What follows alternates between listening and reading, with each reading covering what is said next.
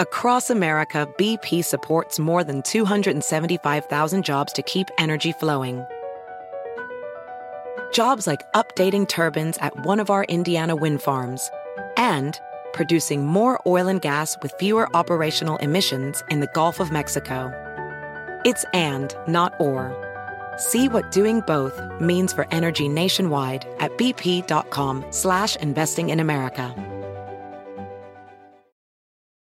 Sometimes it takes a different approach to help you unlock your true potential. Capella University's game-changing FlexPath format helps you learn at your own pace and fit earning a degree into your life. From before you enroll to after you graduate, you'll be supported by people who are invested in your success so you can pursue your goals knowing that help is available if you need it. Imagine your future differently at capella.edu.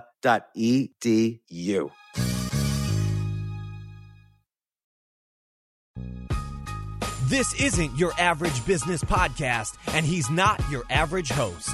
This is the James Altucher Show on the Stansberry Radio Network.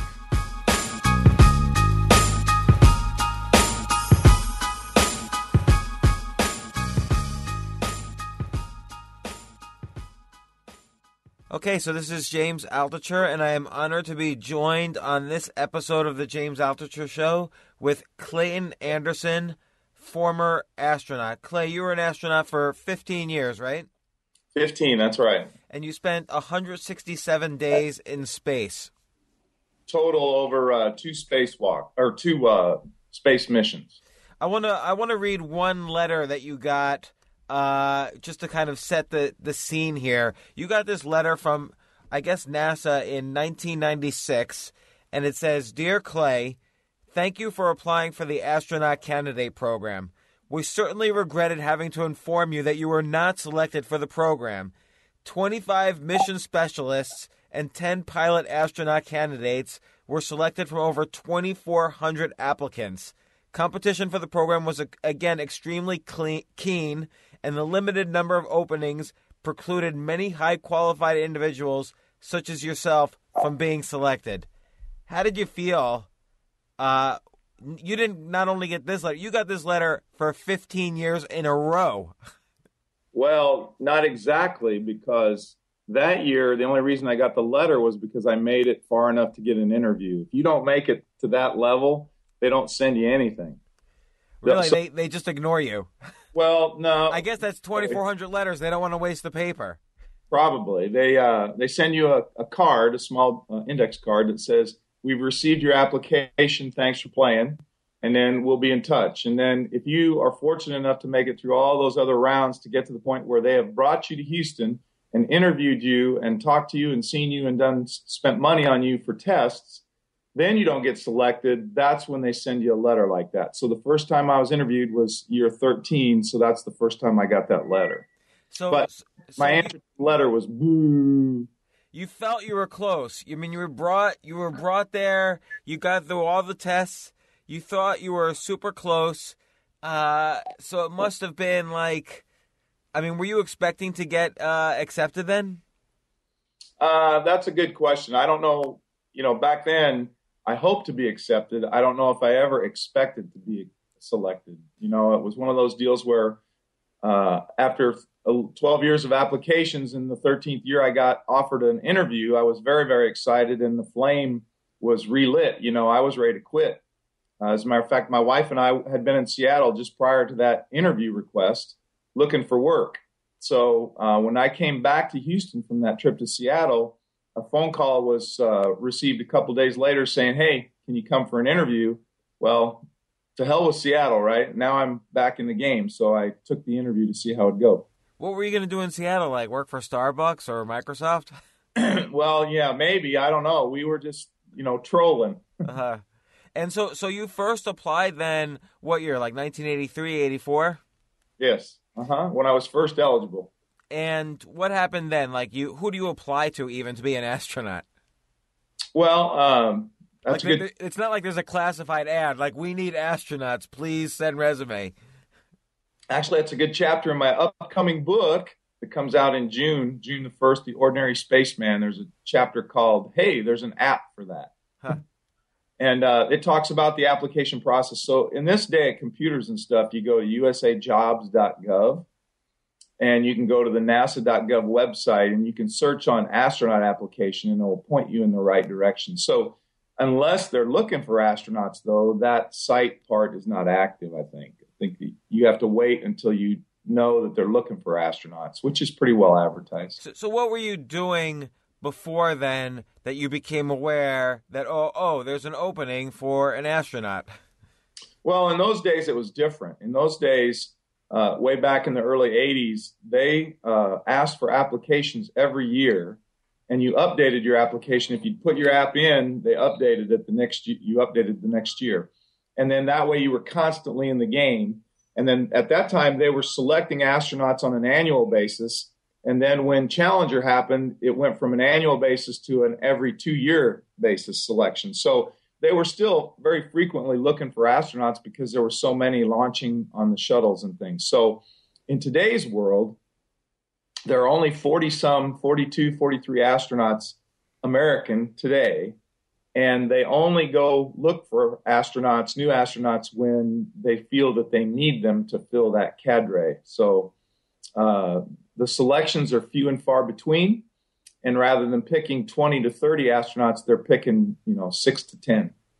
Oh my gosh! So, what kind of skills do you think you need now to be an astronaut? Because I'm assuming even more people apply now. Yeah, the last application, I think, when they used social media to get the word out, which is also different from when I was applying. The the number of applications went up into the 4,500 range, maybe even higher to 5,000. Right, that many people want to be an astronaut, and so uh, they only picked eight this last time. So the odds are pretty stiff.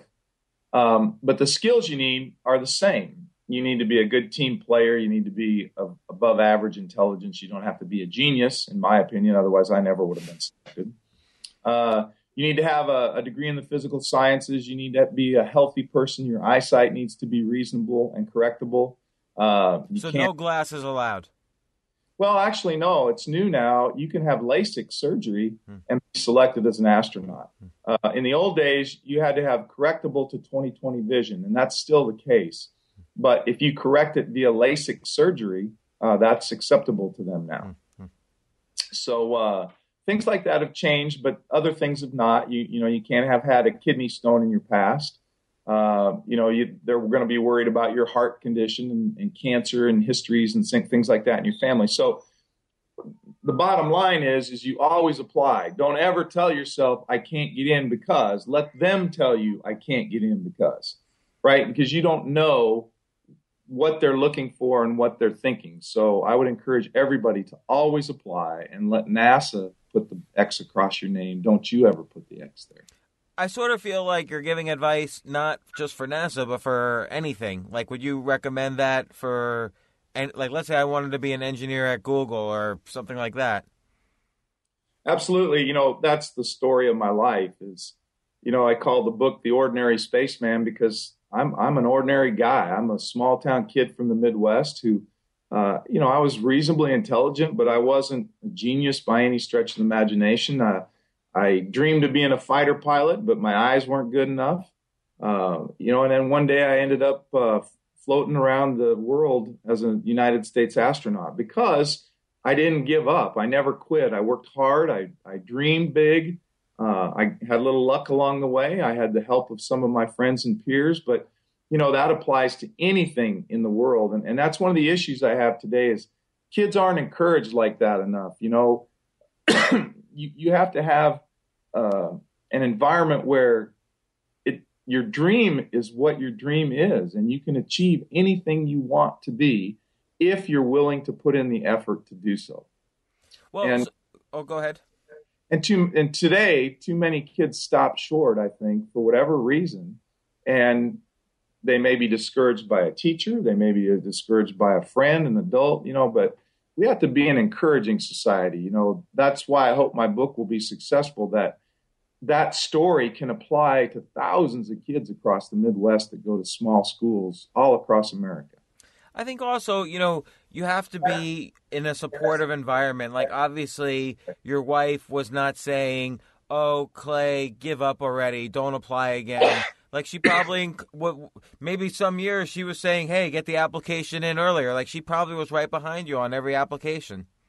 Yeah, and that family aspect is huge, you know. And today, uh, there's there is the, an issue with the American family component in places, and and I had the love and the respect and the encouragement of my wife and my kids, right? You know, when I was first training to go into space, I was away from home every other month in Russia. And I had a six year old daughter and a 10 year old son who would grab at my pant legs on the day I was to leave and cry and say, Hey, dad, don't go, don't go. We don't want you to leave.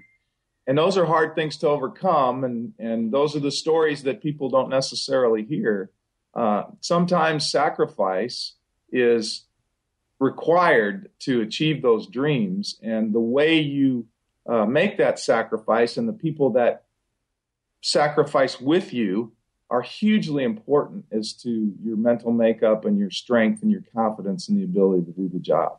Well, and and I think I know the answer to this, but I want to hear it in your words. Like you said, that your ten-year-old boy would be crying while you were about to leave for, I guess, four to six weeks for these training programs. How did you, you know, you know, we never get those years back with our kids. So how did you kind of balance off? Like, obviously, you wanted to be a good father. How did you b- balance off your passion with also trying to be a good father? Well, it was important then that when I came home, uh, I spent tons of time with the kids, and I tried to be as at as many of their activities as I could be. Uh, you know, my wife would send videos of my son playing little league football and baseball to me, and my daughter in her gymnastics and her uh, cheerleading efforts. Uh, so we were trying to stay in constant communication. And, and, back then, like you and I are Skyping today, well, that wasn't necessarily as straightforward then as it is now. And I remember being just madder than hell in Russia because the computer they gave me in my Russian cottage that was supposed to be exactly like the one at my desk at NASA wouldn't allow me to do a video conference with my wife because the Russians had blocked the ports that would allow the signal to leave, you know, and, and all that stuff was just hugely frustrating to me that it wasn't simpler and, and I had to work very hard to, to be able to communicate with my family. So those were again sacrifices that had to be over or uh, uh, blockades that had to be overcome. And so my focus when I returned back to America was family first, right? And it's always been that way: God, then family, then then job. Um, and my family was very understanding that they knew that I wanted to do this with all my heart. And so their willingness to sacrifice dad being away uh, was important. I knew they cared, and that helped me do my job effectively. I mean, imagine if I was doing all this and my wife and my kids were PO'd because they didn't want dad to be an astronaut. They didn't want dad to be leaving all the time. I mean, that would be a, a terrible environment to try to focus and learn and and learn all the things I needed to know to fly in space, it's so hard. It would be so hard to do that work knowing that my family was angry with me. what, how do you think? So, so starting in 1984, I guess you started getting rejected year after year. How did you? How did you sort of? Okay, you would get the rejection postcard or whatever. Eh, how would you decide? Okay, now for the next 365 days, I'm going to improve in this way to give myself greater chances? Like, how would you increase your odds? Well, there are certain things you can do. You can always do. You, I could go climb Mount Everest if I wanted to to help improve my odds, right? But that was not something that I had ever dreamed of doing, of wanting to do. However, I did want to learn to scuba dive. That's something I wanted to do my whole life. I did want to learn how to fly an airplane, and those things are positives if you put those on your application to be an astronaut. Are they required? Absolutely not. Do they make you look a little better? Sure, they do.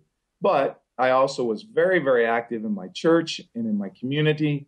Uh, I was active with my kids in Little League and that sort of thing. And so for me, I wanted to do things that I love to do, regardless of whether or not they would enhance my chances to become an astronaut. So some people they lay their life out exactly as they want to be selected as an astronaut. You know, I'm going to go to MIT and get my degree and whatever, and then when I graduate from there, I'm going to go to this university and get a PhD in this. Then I'm going to learn to scuba dive. Then I'm going to climb Kilimanjaro. Then I'm going to come back and work for Boeing or Lockheed or somebody for two years. Then I'm going to get another PhD. And then I'm going to go do, you know, they just lay their life out with discrete milestones that they must achieve in their mind to become an astronaut. And, you know, that's okay. But what happens if you fail at one of those milestones, right? Now your whole plan is broken. And so I encourage people to find out what they love to do. What are you passionate about? If you do what you're passionate about, it doesn't matter if you never get selected to be an astronaut, right? You're still working at a job you love and you're doing the best you can possibly do. To be picked as an astronaut takes a huge amount of luck and being in the right place at the right time. And so to, to set a recipe for that selection is, is nearly impossible.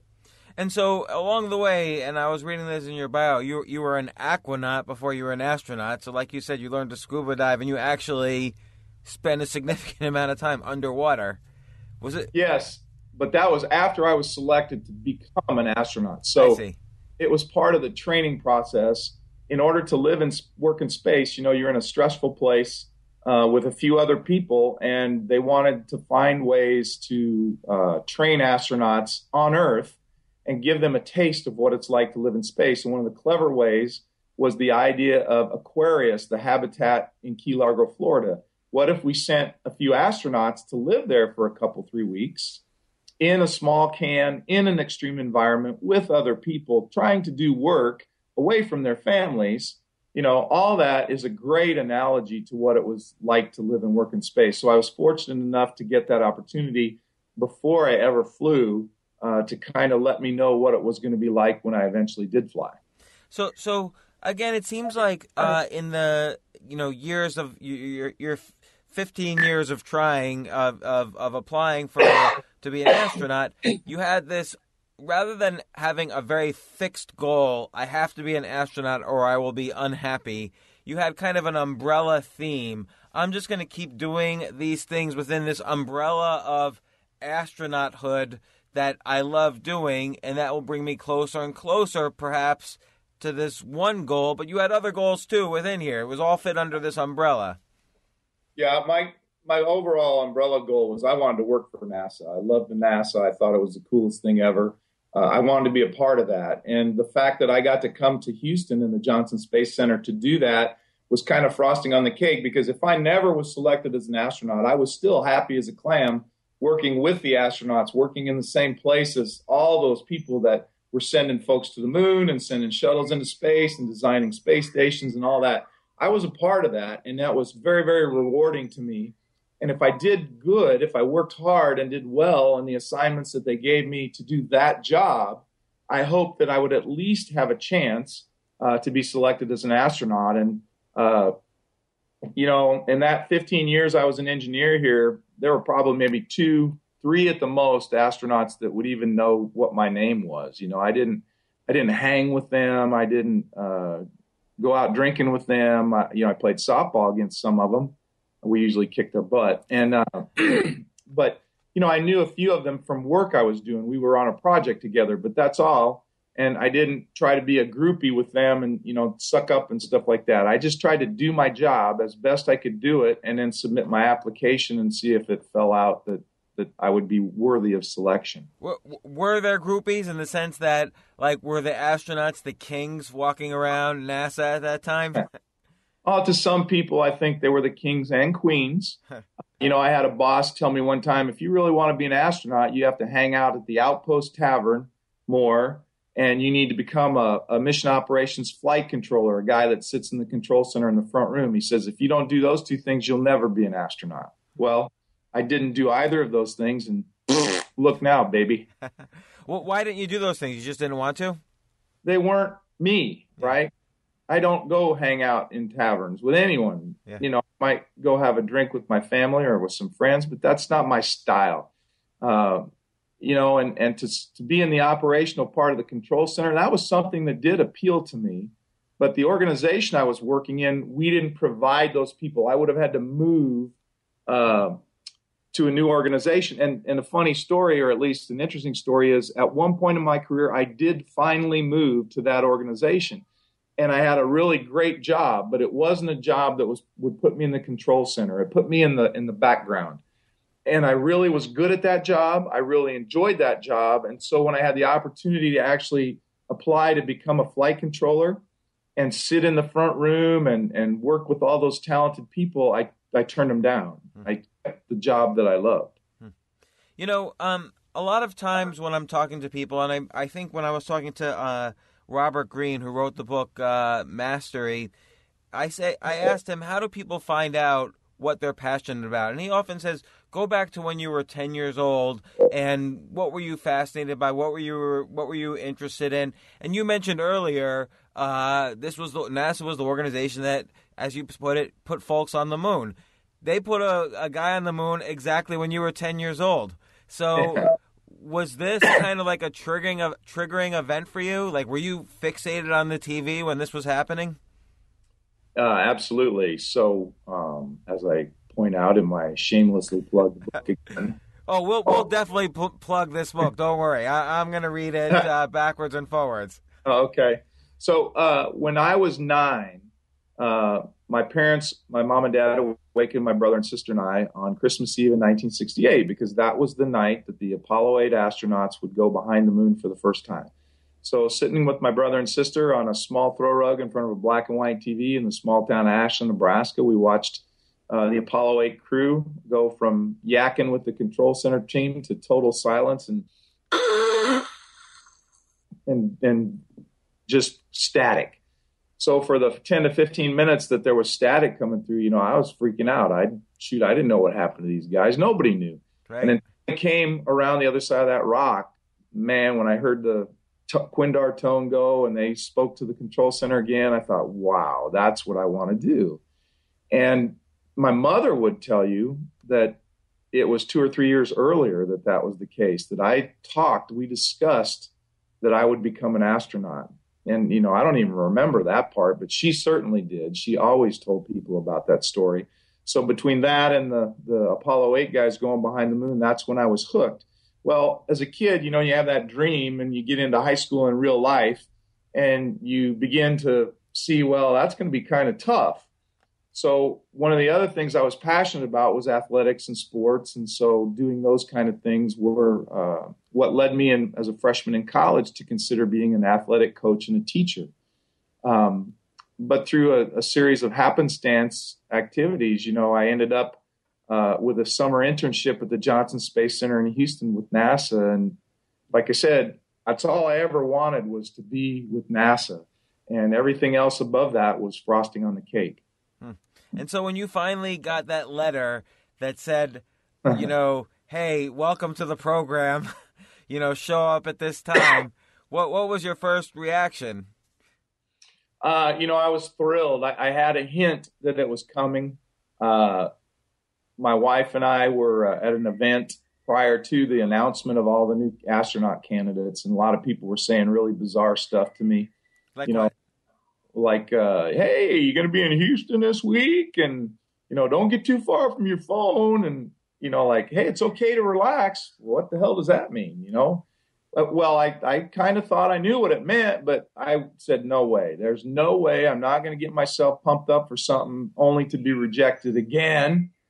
And so I kind of put it out of sight, out of mind. And, and uh, you know, when the call came and, and my wife and I were uh, uh, totally alone at the Canaveral Lock Station looking at manatees. You know, we couldn't run outside and say, "Hey, everybody, I'm an astronaut," because there was nobody there. The manatees, we told them, but they didn't really care.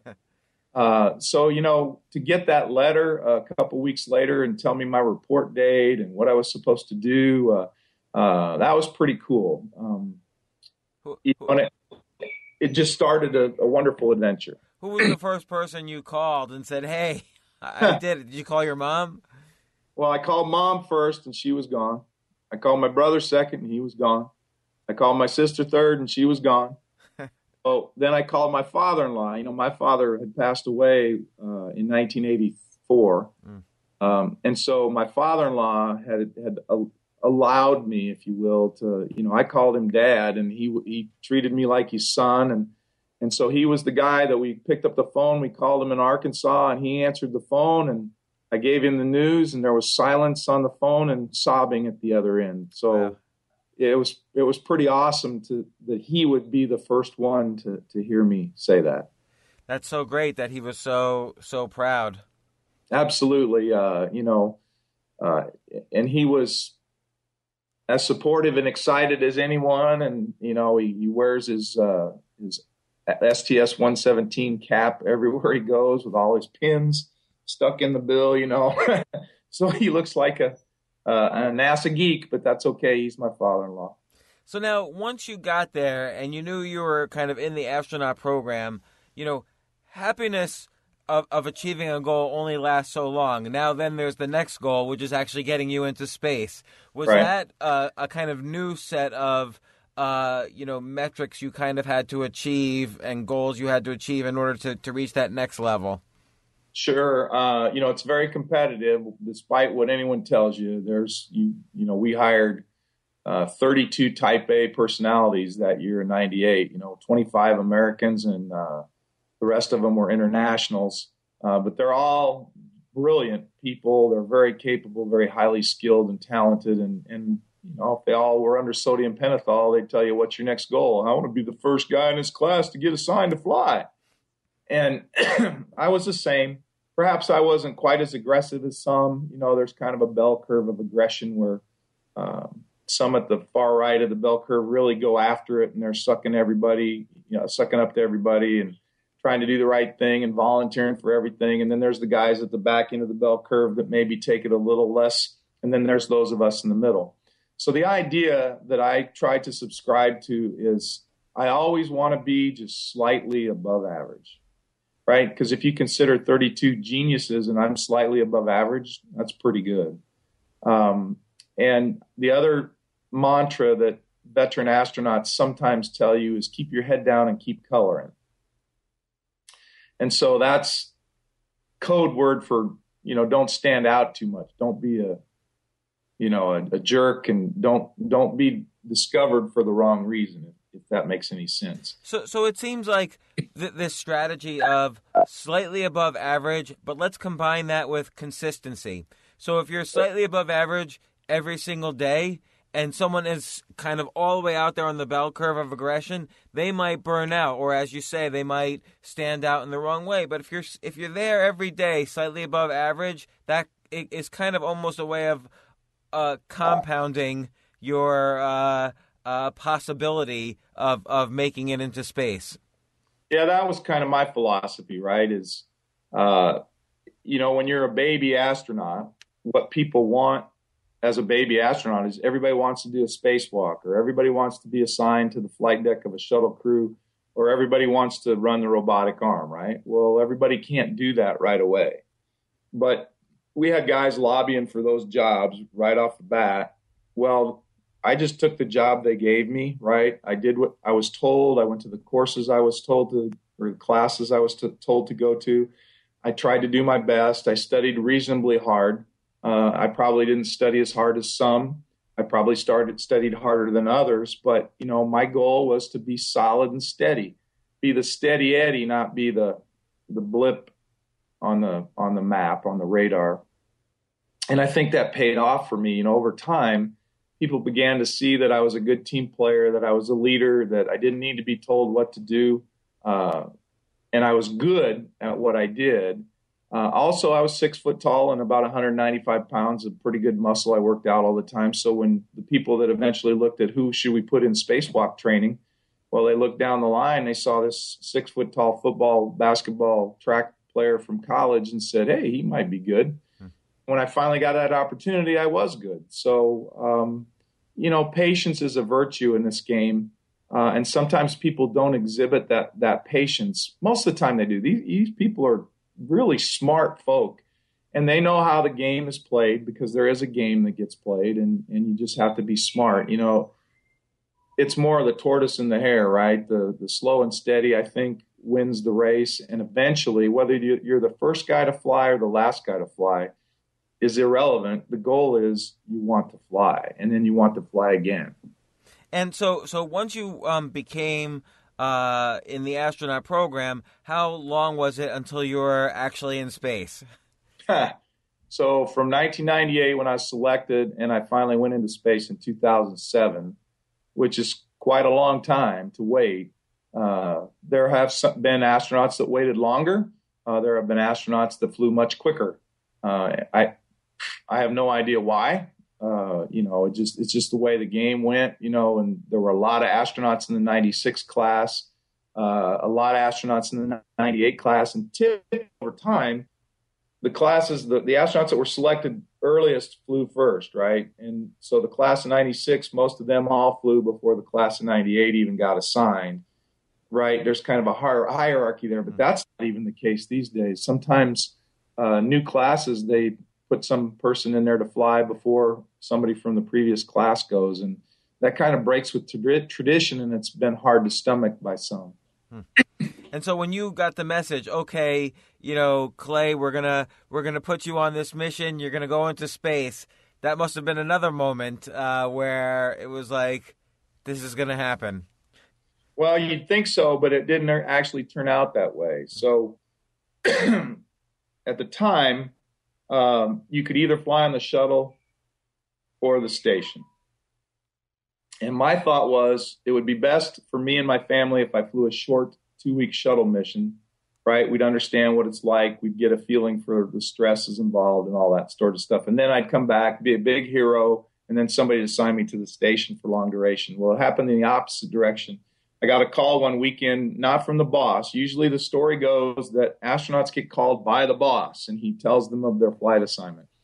Uh, I got called by the boss's deputy, and the question she asked me was, uh, Hey, uh, you still interested in maybe doing a long duration space flight? And I go, Well, yeah. Well, you know, uh, yeah, we've been talking, and, and, you might you might get uh, penciled in here as uh, such and such and such and such, and and you might want to call the boss oh, I I got to call the boss. So I call the boss, you know, and I said, hey, so and so told me to call you about flight assignments. He goes, yeah, yeah, you're kind of thinking about you a little bit, and and um, blah blah blah. And I said, well, which one gets me to space faster? Because we just had Columbia, you know, and all that kind of stuff, and and will a shuttle assignment get me into space faster or a space station assignment? He goes, well, you know, actually, I think maybe a space station assignment will get you into space quicker. So I said, okay, let me talk to my wife. I went back and talked to Susan because the kids were young enough at the time. At that time, they were even younger than six and 10. And so we felt it was a good time to, to begin this trips to Russia all the time because that way the kids wouldn't be quite so aware. And we agreed to go. We agreed to do it. So shortly thereafter, I began, you know, training for all those trips to Russia and back and forth. And, and I was still only a backup. I wasn't even assigned to a flight, you know it didn't happen the way I dreamed of, of it happening. Uh, I kind of fell into it uh, with time, so much so that I had to ask for a press release to be uh, released. I mean, it was it was kind of crazy. It was different, and you contrast that to my flight on STS 131. When I got called down the office, I thought I was going to get my butt chewed. Uh, Why do you think that? Because uh, a couple things had happened. I'm kind of an outspoken guy. And uh, when I think the processes can be improved, I speak out. And it turns out that I spoke out as a member of the uh, crew of Expedition 15 in 2007 and returned to Earth uh, in the astronaut penalty box. And uh, so when I was called down that day, I was still, to my knowledge, in the astronaut penalty box. And uh, when I stepped into the boss's office and I said, What did I do now? And he said, no, no, no, you didn't do anything. You're fine. And, and uh, he said, I want to give you an assignment. And I said, what? You want to send me to Florida, California, what? And he goes, no, a space flight assignment. And I said, you're kidding. Really? I'm on probation. And no, you're not. And so he assigned me to STS 131. And when I learned who the crewmates were, I was so excited. That was how it was supposed to happen, right? So then I'm all excited. I call my wife and I, I act depressed and I say, I got to talk to you right now. Can you meet me out by the ponds? There's a nice little seating area at, JSC. And, and she met me and she was freaking out. You know, she thought I'd been, you know, kicked out of the astronaut corps. And, and I told her I was, we were going to fly again. And, and uh, when I told her who the commander was, she was really close to the commander's wife. So it was, it was a great day. That was how it was supposed to happen the first time, but, but it actually didn't. But now the first time you were in space for what, 157 days, something like that? 152. 152, sorry. And uh, that strikes me as I don't think personally I would be able to handle that just because A, I'd miss my family. And B, I don't know if I can handle being like in essentially a room for 152 days. Well, it's a pretty big room. Uh, I guess they say today it's about like a four bedroom house with two bathrooms. Um, actually, it's quite comfortable to live there. Um, I never had any claustrophobic tendencies while I was there. Um, you know, sometimes you wish you look out the window and you long to be able to smell the grass and the breeze and the ocean and that sort of thing. But um, for me, the 152 days went by very quickly. I only had two days that I remember I was actually bored. Uh, so bored that I fired up Tiger Woods uh, golf software program, you know, and tried to play golf with Tiger Woods, and that didn't go over too well, so I gave up on that. But um, it's a it's a large place. You can get away if you need to. You know, if you need that space where you need to just be alone, which I needed a few times. So uh, it, it's actually quite comfortable to live there uh, for an extended period. Now, I think my wife and I chatted about this afterwards or toward the end of my first flight that six months we could have handled, another month maybe, maybe a month and a half. But after that, it would have it would have gotten difficult for both of us. Her on the ground with family, and me uh, in space uh, away from the family. So they do a great job of giving us opportunities to have video conferences with our family every week. I could pick up a telephone software program and call Susan, my wife, every day. Uh, I could call friends and family if the signals were aligned. So you have a lot, and you have email, constant email uh, capability, and things like that. So you're not as essentially far removed as people may think. Now, if you go to the planet Mars, eventually it's going to be a, a whole different ballgame. But uh, being on the station was was very cool. Uh, if I were to do a year's long mission like the astronaut Scott Kelly went up, I think he's going to be bored out of his brain. But that's just me. So, so you get on the station, and then there's the next goal, which is doing a spacewalk. Um, how long did it take before you were like out there by yourself, just in the vast infinite of space? Well, I got to space on June the 8th and did our first spacewalk on the 23rd of July.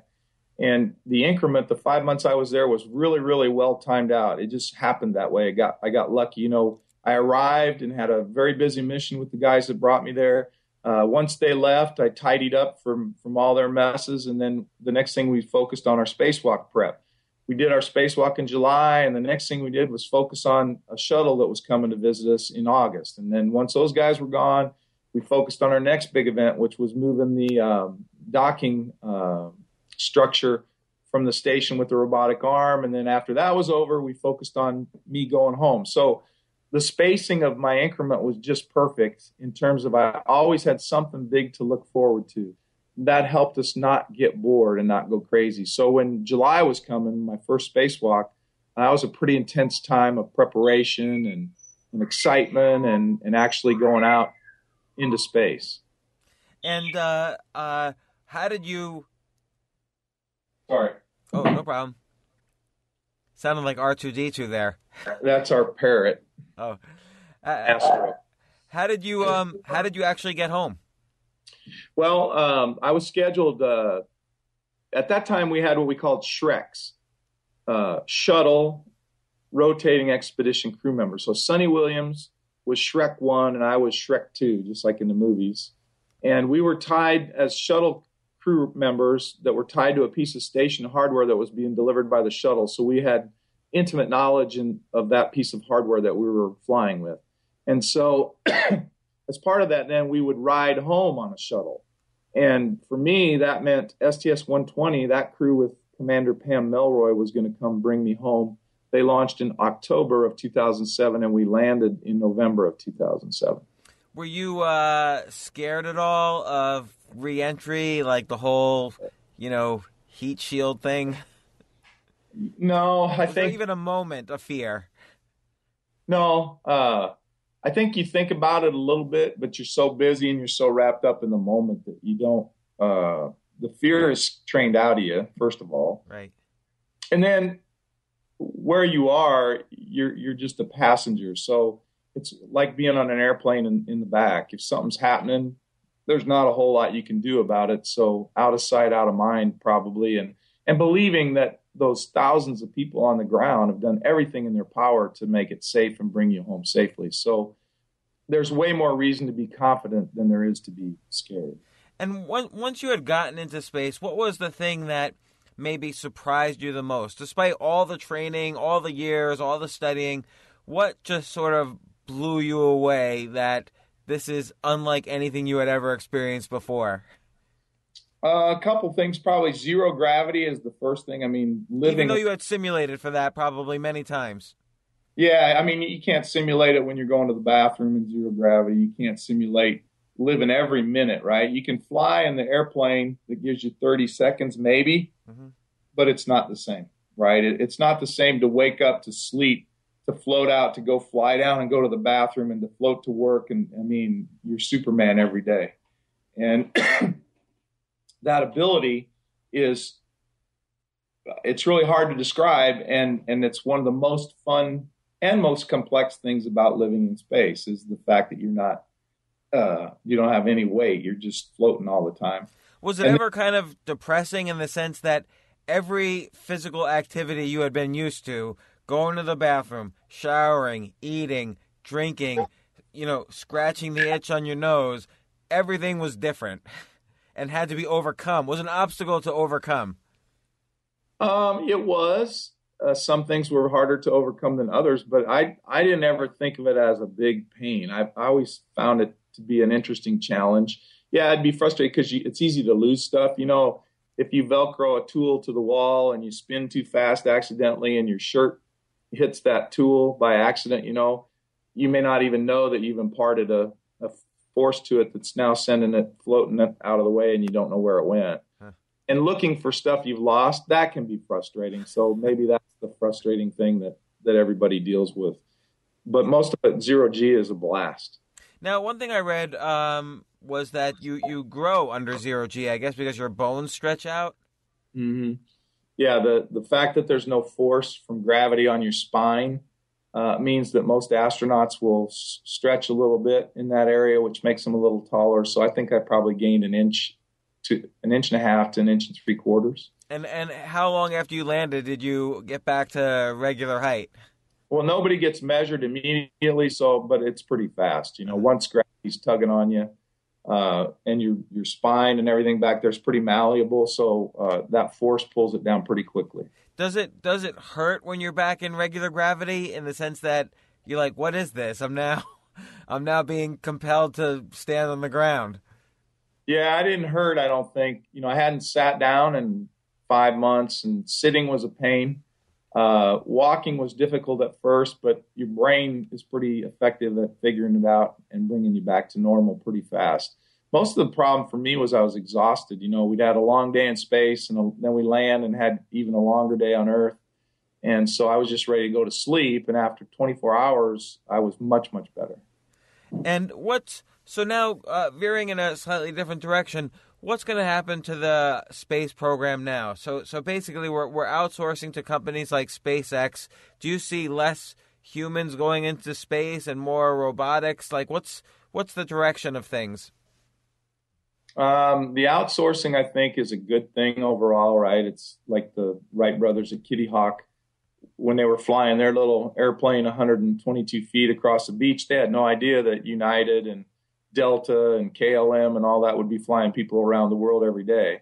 So, from that perspective, it's the right direction that we should be moving. The question here is, again, as with anything, is we have to be able to do it safely and and with a competitive price, right? if it's going to cost everybody 250,000 to 20 million or whatever to go into space, there aren't many people that are capable of doing that.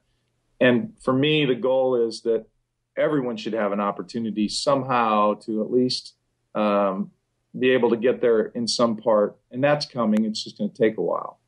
Uh, and you know, space hotels, I think they're in the future. I think uh, commercial people going up for little weekends in Johnson space. That's in the future. I just don't know when because we have to remember, as virtue of the orbital uh, Terry's flight that exploded off the pad the other day, this is hard. What we do is hard, and what we do is expensive, and what we do is complex.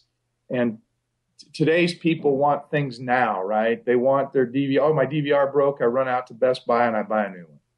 And I plug it in and I'm ready to go. I haven't missed a beat. You know, well, spaceflight, you can't really do that. It's a little tougher than that. So, And, and what do you think about uh, Mars? Is that in the uh, hundred year future, ten year future? Like, is that possible? Yeah, I think so. I don't know what 100 or 10 years. I, I don't know which, but it's possible, but I don't think we're ready yet. Um, for example, when people ask me about Mars, if I were to go personally, I would need a vehicle that was at least the size of three space station modules. And in order for me to be successful and to, to do be comfortable, hold on, the doors keep opening. No problem.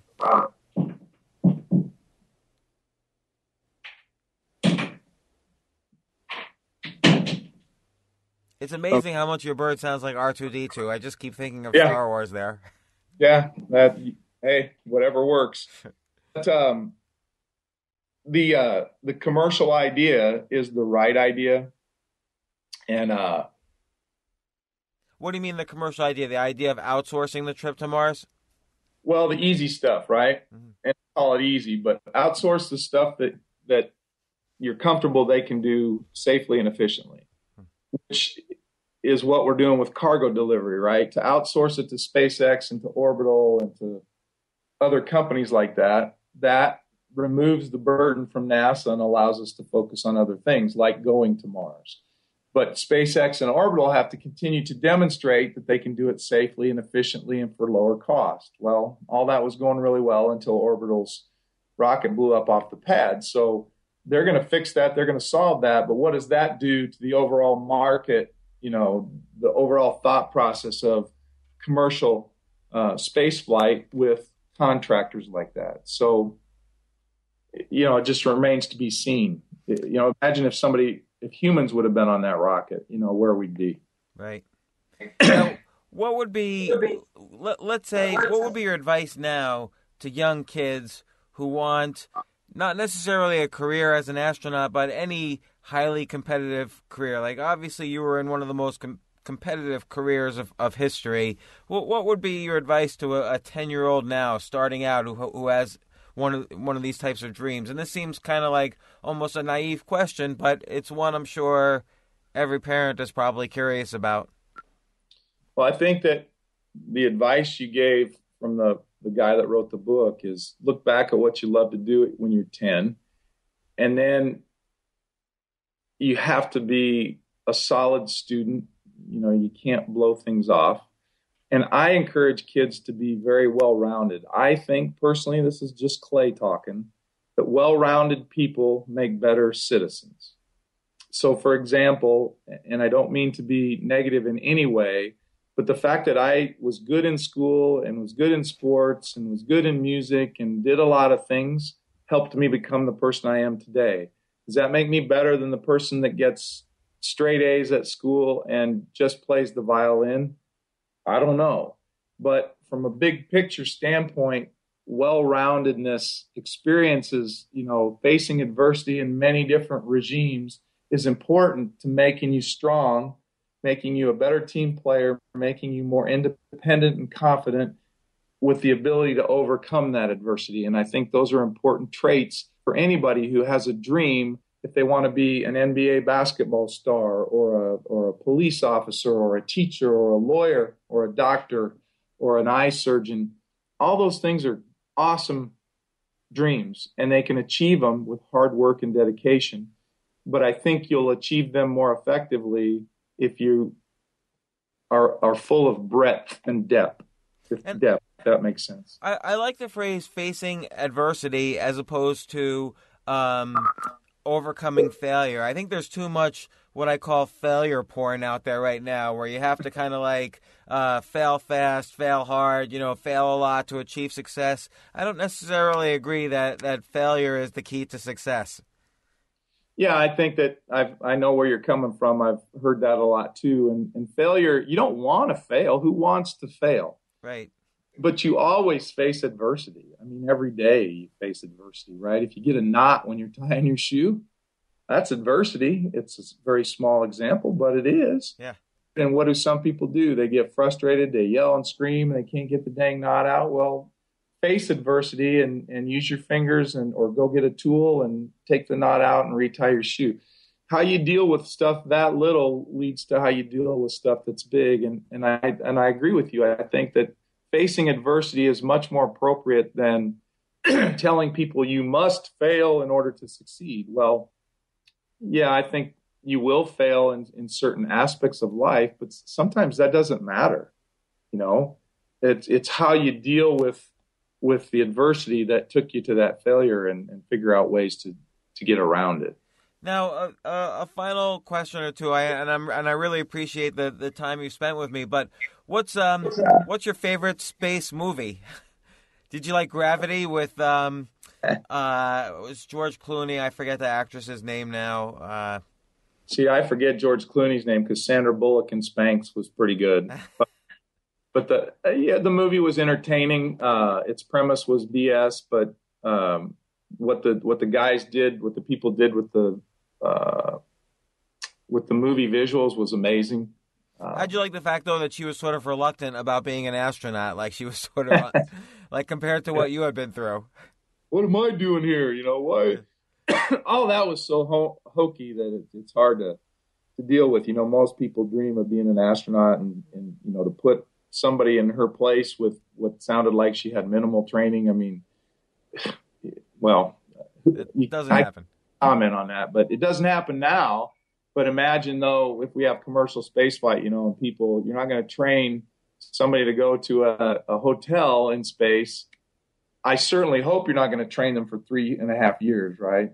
My dream for all that is that they figure out how to train people with minimal skills. Like when you and I go into a hotel today, we know exactly what to do. We go to the desk, they give us a key card. We go to the room, we put the key card in the slot, the door opens, we turn on the TV with the remote, uh, we crank up the microwave if we're going to heat something up, we run the coffee maker. You know, that's what we need when ordinary citizens begin to go into space, right? You need, you know, who wants to do it if it's going to take two years of training to get to space? You, you need it to be um, relatively painless, I think, for, for the people, which means we have a lot of work to do. But that's just Clay's philosophy, no one else's. And and and why'd you why'd you finally retire from NASA? Um, I was uh, essentially told I didn't have the right stuff anymore. Uh, How were you told that? Uh, you'll have to read the book. It's a, it's a good story. Well, I think it's a good story. I was uh, I was called in and asked about my future and uh, when I gave them my response that I wanted to fly again, but I wasn't ready now because my children needed their dad at home, but I would love to fly later. Uh, I was summarily dismissed as okay, then you're done. Basically, they didn't use those words, but um, was there an ageism thing happening, or like did they say you were too old now, or no? Um, what they said was they had better choices than me to fly in space. Hmm. Uh, which was pretty hard to hear. Uh, it was untrue. Uh, yeah, there were others that were better, but there were many, many, many that flew again that were not. Um, it was a numbers game. Uh, they were look. I think they were kind of looking to get rid of some people, and um, you know, if you didn't if you didn't give them the answer they needed, which I'll fly tomorrow, hmm. uh, I couldn't give them that answer. Right? Did I, I? I felt that I wanted to fly again, but I wasn't ready to put my family through the tax of two and a half to three years of travel and training again, right? That's a big, it's a big commitment. And to me, your family has to be on board with that commitment. Yeah. My kids were at the age where I wanted to be there for their football games and their volleyball games and all that stuff. And if I had a few years so they could graduate and go to college, then I could fly again. Um, but they didn't see it the same way. Uh, it was a tough day when I heard that. It was even a tougher two years when I tried to hang around and, and wait out the management that was there. Uh, when I waited them out and got the same answer again, uh, even more uh, not cutthroat, but e- even more. Basically, the answer I got when I asked, "I'd like to fly again. Is that possible?" No, huh. with no explanation. And well, could I have a role in this organization to utilize and capitalize on my experience and expertise? no.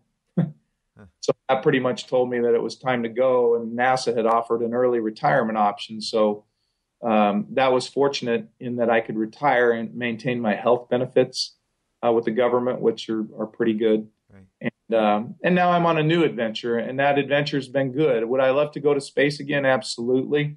Would it be new to me and different? No. If I went back to space to the station, I'd probably be bored because it's the same thing. They're doing the same things I was doing uh, when I was up there. Um, but once you touch and taste microgravity, you always want to taste it again. Well, well, what do you do now? Like, what what are these new adventures that that keep you as kind of excited as as you were for so many years before when you were you know striving to get into space and then getting into space? Like, how do you keep yourself uh, that with that level of excitement? Well, I I do public speaking, motivational speaking. I love to do that. Um, I especially love to tout NASA and, and why she's important. And the nice thing about that is I don't have to use NASA talking points anymore, right? I can I can speak from the heart, I can speak truth, I can speak from my experiences of what really happened to me, what actually happened to me, but why NASA is important and what we do is important. And that's fun. Uh, I teach part time at Iowa State University, where I got my master's degree in aerospace engineering. Uh, I enjoy that. I, uh, you know, I'm part of their motivation force, right, to get kids into aerospace and engineering in general and to keep them there and to graduate them there. So we're doing some exciting things at Iowa State. And then the third thing that that has been a big focus of mine, and it will be for the next six or eight months, is uh, my first book is coming out in June, uh, called "The Ordinary Spaceman: From Boyhood Dreams to Astronaut." Um, you know, and, and that's the story. It's about a guy who I consider myself pretty ordinary, and I want all those other ordinary people out there to, think that they can accomplish and dream and do the things that I did as well. So those three th- things are keeping me pretty busy. Plus honeydews at the house, and uh, my son's a football player in college, so I travel to watch him. Um, my daughter's big in acting and volleyball and all her activities, so I'm having a good time with the flexible schedule. Uh, you know, I don't have to work 60 hours a week if I don't want to, and I can support my wife and, and her career. Uh, so it's good. Retirement's good. I didn't realize that when I first left NASA, but uh, it was the right thing to do. Well, I can't re- wait to, to read your book. It's coming out June 1st, I think, 2015. Right. And uh-huh. uh, the title again? Is The Ordinary Spaceman. The Ordinary Spaceman. From and, boyhood uh, dreams to astronaut, yeah was it hard to write the book to sit down and like actually write uh, 60,000 words or however many words it is? book uh, writing's uh, hard. Well, you know, what I started to do, and I don't know that I ever had a book in my dreams, but uh, what I did was when I began training as an astronaut, you know, we do some pretty cool things like the living underwater on Aquarius. And so uh, during that effort, one of our jobs was we had to write short journal entries, and NASA would post them. This is way before social media. Hmm. So NASA would put them on a website and hope that people would go read the stories. Well, I really liked writing those stories. Uh, I thought my stories were good. Other people really liked them too. And so after that, as I went and got assigned to fly in space and I traveled to Russia, there were very cool things that would happen periodically in Russia. You know, your first suit fit or your first uh, trip in their centrifuge. And so I began to write short stories that NASA posted on their blog. And as I got deeper into it, I thought, you know, this might make a, an interesting book. So I had the beginnings of a book, if you will, and I did the, the journals for myself and for NASA all the way through my first mission and landing.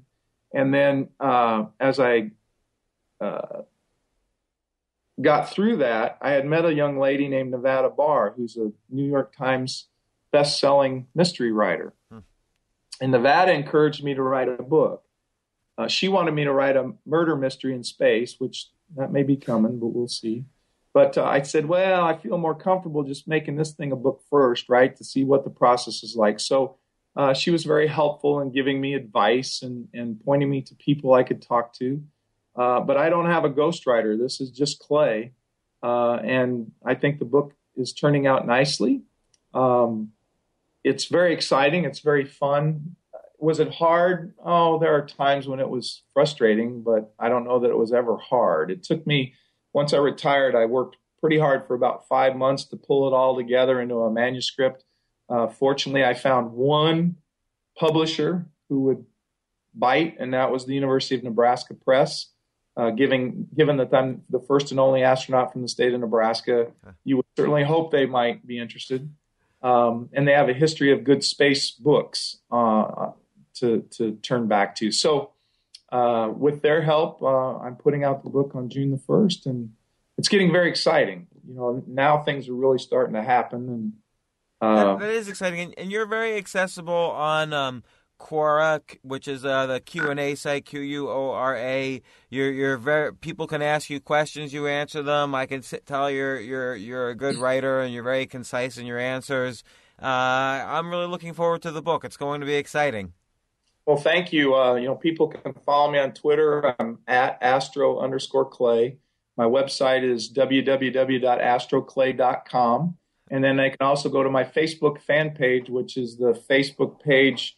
And then I think you slash Clayton Anderson and or Astro, sorry, Astro Clay, and you can find me on Facebook as well. So between those three social media sites, uh, I try to stay active. I love to interact with the people. I think that's what it's all about it's not just about me posting stuff. It's about me, you know, trying to interact with those that that post back. And uh, Quora I found to be very very fun. Um, I, it takes a little more of my effort in writing my answers because I want them to be legit, and I don't want you know I don't answer questions that I don't know the answer to. Right. Right.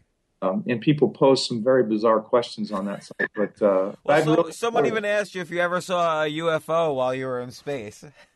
Well, you know, and it was interesting because I responded no because I said all astronauts see UFOs, and I said no, they don't. Well, their definition of UFO included a piece of space debris, right? A ah. piece of, you know, well, that to me, that's a different. When you you and I say UFO, at least me, the first thing I think of is you know silver flying saucers that are zooming around in space and sending lights down to Earth. And I think that's what most people think. And so that's how I answered the question. So I had to reply to that person and say, hey, here's how I was coming at the question. I wasn't talking about dust and debris. Yeah, I saw dust and debris. well, again, Clay, thanks so much, and I'm looking forward to the book. Uh, I really enjoy your answers on Quora. So, I, again, I know this is going to be a great book and and very inspirational. And thanks again for for joining me on my show. You bet. It was a pleasure, and uh, I'll look forward to the next time, sir. Excellent. Thanks, Clay. Talk to you soon. All right. Bye now. For more from James, check out the James Altucher Show on the Stansberry Radio Network at stansberryradio.com and get yourself on the free insiders list today.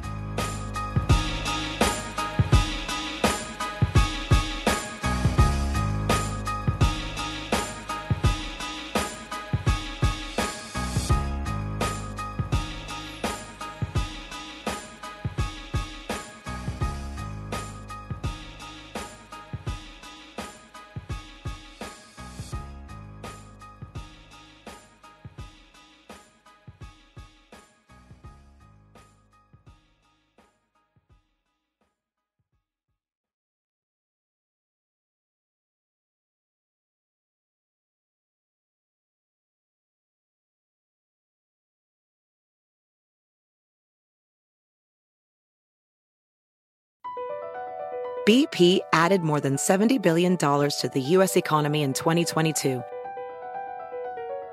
Investments like acquiring America's largest biogas producer, Archaea Energy, and starting up new infrastructure in the Gulf of Mexico. It's and, not or. See what doing both means for energy nationwide at bp.com slash investing in America.